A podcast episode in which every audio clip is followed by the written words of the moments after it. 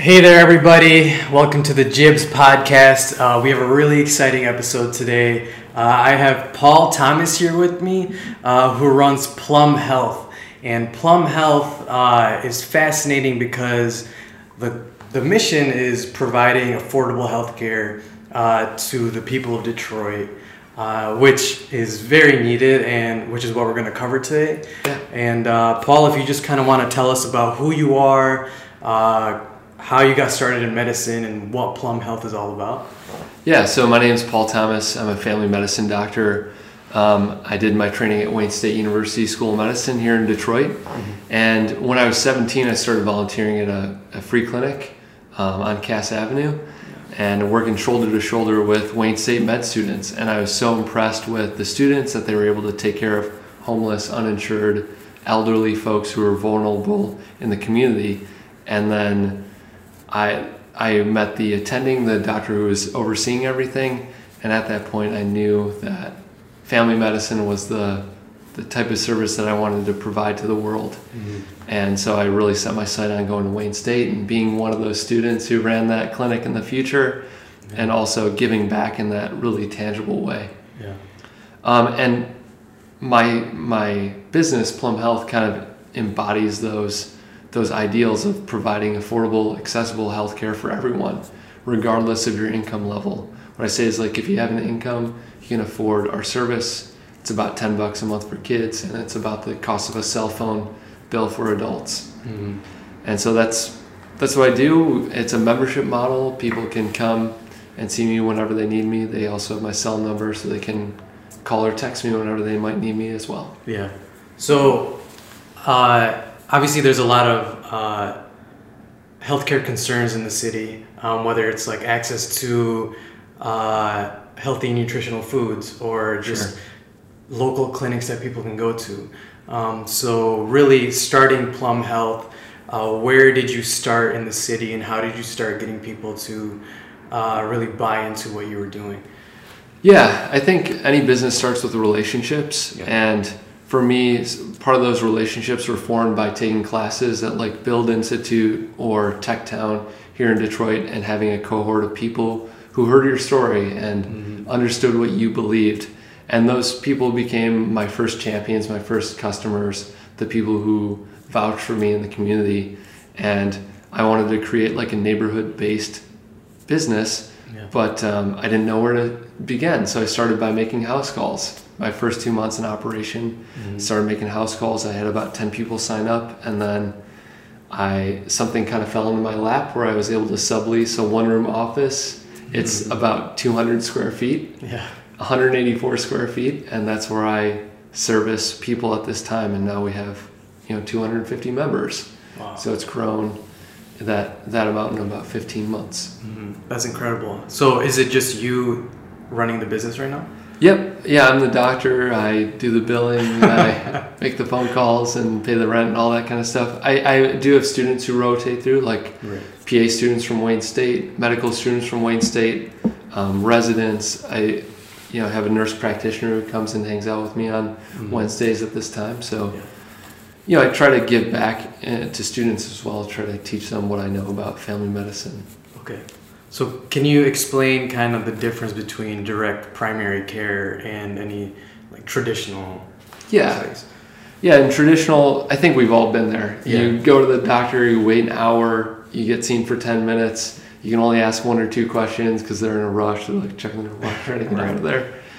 And then they write you a script. You go to the pharmacy. You might wait another thirty minutes or an hour yeah. to pick up that medication. And you kind of have to take a whole half day away from work or maybe the entire day just to get something relatively simple taken care of. Mm-hmm. So my model, it's less transactional and more relationship based on a long term. So people pay the membership.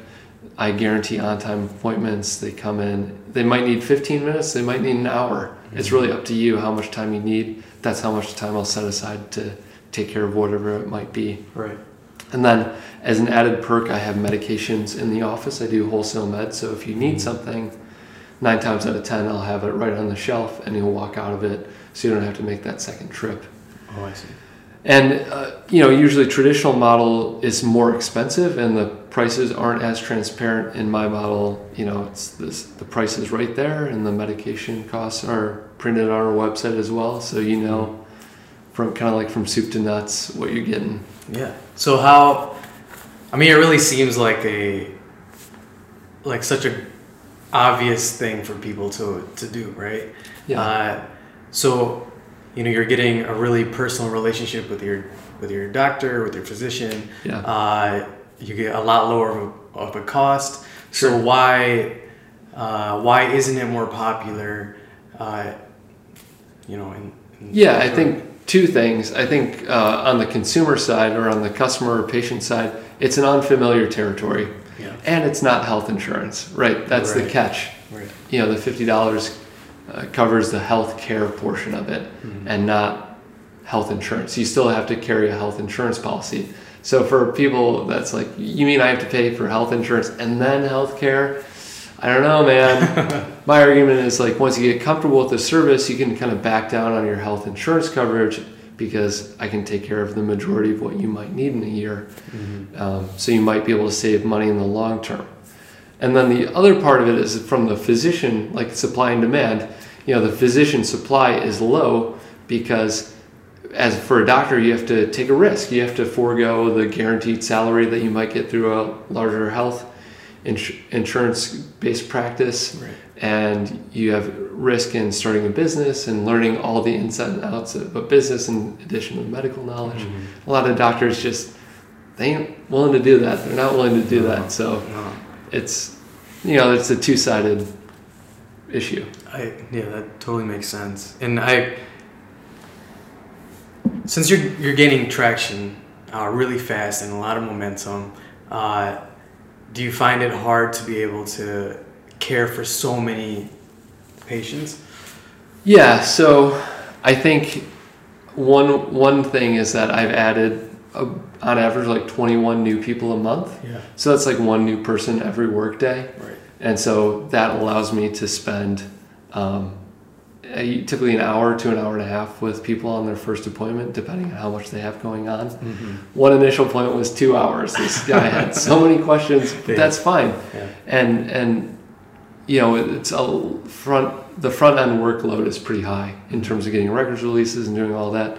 But then as they're comfortable with the service, th- their needs kind of taper off as we get things under control and all their questions answered and everything like that. So I think as I've ramped up, some of my busiest months have been kind of overwhelming, mm-hmm. but they've kind of been te- tempered with some slower months. Like yeah. December was a little bit slower because people are like, you know, Christmas is here and they're not really thinking about their health care. Right. But then January first came and people were like, hey, I have this new health insurance plan and I want to pair it with your service. Or my insurance cover changed, or I changed jobs. And I've had a lot of people coming through this month. So long answer to your question, I know, but I think it's yeah. been so steady over time, that the growth has been so steady that I've been able to manage it pretty pretty well so far. No, that's legitimate. And uh, is... out of all, you know, all these people that you're servicing, is there anybody that, I mean, I feel like you've probably come across some crazy stories or uh, like some characters. Um, is what I, I feel like maybe sometimes, have you ever come across somebody that has a problem that is very heavy and they start telling you their life story, and maybe you be, end up becoming like a psychologist at some point? Yeah, I think in, in terms of like family medicine, our scope is really broad. So like today I had an appointment with a twelve-week-old baby, and that yeah. was like a well child visit. And that really makes my day because babies are super cute. yeah. And then my oldest patient is ninety-one. Wow. And I made a house call for them because she was having an issue that needed kind of some urgent surgical management. She had a hernia. Wow. And so we were, I was able to text the surgeon that day, get her in for an appointment that day, and then she had surgery the next morning. So like, those are the kind of stories where this is really impactful. In terms of people like telling me their life story, and that's fine because I have enough time, right? You know, to spend that hour and listen to that life story. Um, I might cut you off at the hour mark and be like, you know, maybe we can re- pick up this conversation right. next month. But in terms of like the scope of practice, I take care of diabetes and high blood pressure, but also depression and anxiety. Yes. And listening to people's story is part of that understanding and part of that healing process. I believe that if I really know your story well enough to understand where you're coming from, the things that haven't worked in the past, the things that have worked in the past, I can be more robust in our treatments going forward and more understanding to come up with the best plan. I see what you're saying. And I, I feel like that helps you grow as a as a caregiver. Right, yeah. If somebody has X, Y, and Z issue and A, B, and C treatments didn't work, then I can start to think outside the box and try some other things, maybe some complementary alternative things, or maybe a medication that they haven't had. Yeah. And the time to understand what worked and what didn't can kind of accelerate my growth as a physician, because I start to understand the full story. Absolutely. Uh, so another uh, thing with this podcast is that when I have people come on, I do want to talk about how uh, they went through their entrepreneurial journey, uh, kind of the roadblocks maybe they've encountered. Uh, so before you started Plum Health, were you a practicing physician? Yeah, so um, I graduated from residency in twenty sixteen. About June thirtieth was my graduation date, last day at work. Mm-hmm. Woo-hoo. And then nice. I started Plum Health November first, so it was about four or five months in between the, those two dates. And in that time, I took two business courses, and I read as many, I'm, and I still read, I probably read about two books every month, mm-hmm. two to four books every month. I try to do one book every week, but yeah. sometimes it's tough. Right. Um, and I think those business classes paired with reading other entrepreneur stories kind of helped me accelerate my growth as an entrepreneur myself. Yeah. Are there any books that you're reading that you recommend? Oh, yes, for sure. Heck yeah. yes. I love Gary Vee. Oh, Gary Vee, yeah, yeah, man. Just get in front of the camera, tell him exactly what to do. My name is Doctor Paul Thomas, and I'm delivering a... Yeah, that's like the Gary Vee. That works to an extent. Yeah. But also like Sheryl Sandberg's Lean In. Mm-hmm. Um, one of the th- biggest takeaways I took from that was... Um, Like to, I think it's on their face, on the wall of their business. They have um, done is better than perfect. Done is better than perfect. Right. And that for a physician, you know, they don't tell you to do that in medical school, right? They, you, a lot of doctors have analysis paralysis, where you overanalyze every aspect of a treatment decision. Mm-hmm. But in business, it's completely different. When you're seventy-five percent sure, eighty percent sure, you make a decision and you move forward. Yeah. And um, Uh, Stanford has an entrepreneurial podcast saying one of their one of their business leaders said, you know, it's not the decisions, it's the decisiveness. Oh yeah, that's right? A big one. And then um, I, right now I'm reading Shoe Dog by Phil Knight, okay. And one of the things that he's talking about is fail fast, fail often. You know, just yeah. make those decisions, make the mistakes, learn from them, and grow as quickly as you can. Yeah, I, I definitely feel like a lot of people are very hesitant to even begin because they want everything perfect. Yeah. And that in reality, that'll never happen. Yeah, it's never the perfect time. Like, it's never the perfect time to start a business. It just no, never, isn't. Never. And you're never ready to start a business. You just either you either do it or you don't. Yeah, man.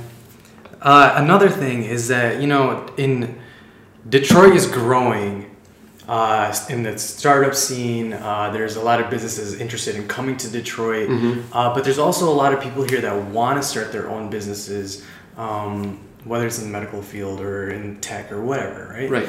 Uh, and there's two viewpoints that I've come across. Uh, mm-hmm. One is that, uh, you know, there's not a lot of resources or not a lot of people here willing to connect with you and provide those resources for you, but then there's another group of people that are like, there's so many people here that are willing to help you out. Yeah. Uh, you just got to find them and connect with them because uh, the space here is very open and collaborative.